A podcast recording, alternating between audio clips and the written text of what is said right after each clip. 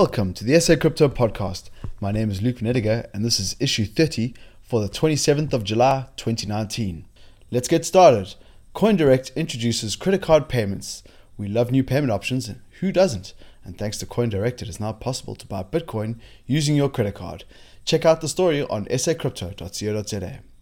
McAfee was missing, or is he? Reports spewed across social media revealed that earlier this week, Maverick man John McAfee had gone missing. Presumed detained, we waited around for news of his release or proof of life. It arrived on Wednesday evening, with McAfee's Twitter account updating, releasing images of his release.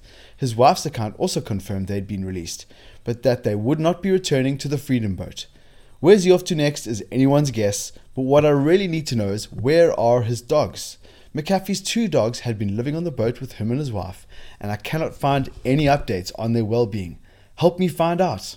Coindesk keeps us up to date. Financial executives believe in blockchain.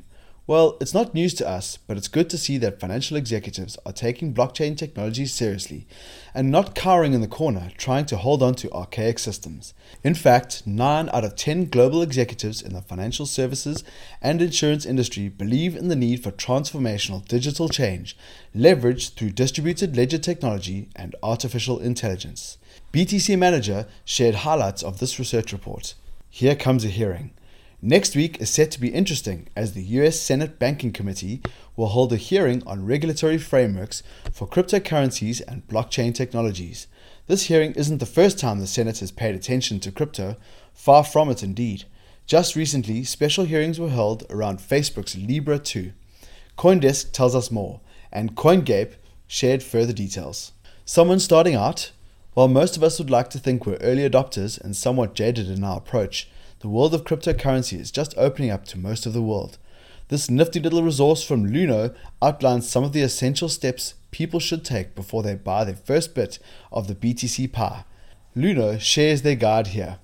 Fighting fake news. The New York Times is using the Hyperledger Fabric permissioned blockchain to guarantee the source of digital files. The NYT's Provenance Project aims to use blockchain technologies to fight misinformation in the media, and it's set to become a scalable system for publications, big and small. Cointelegraph tells us more. Building a business case.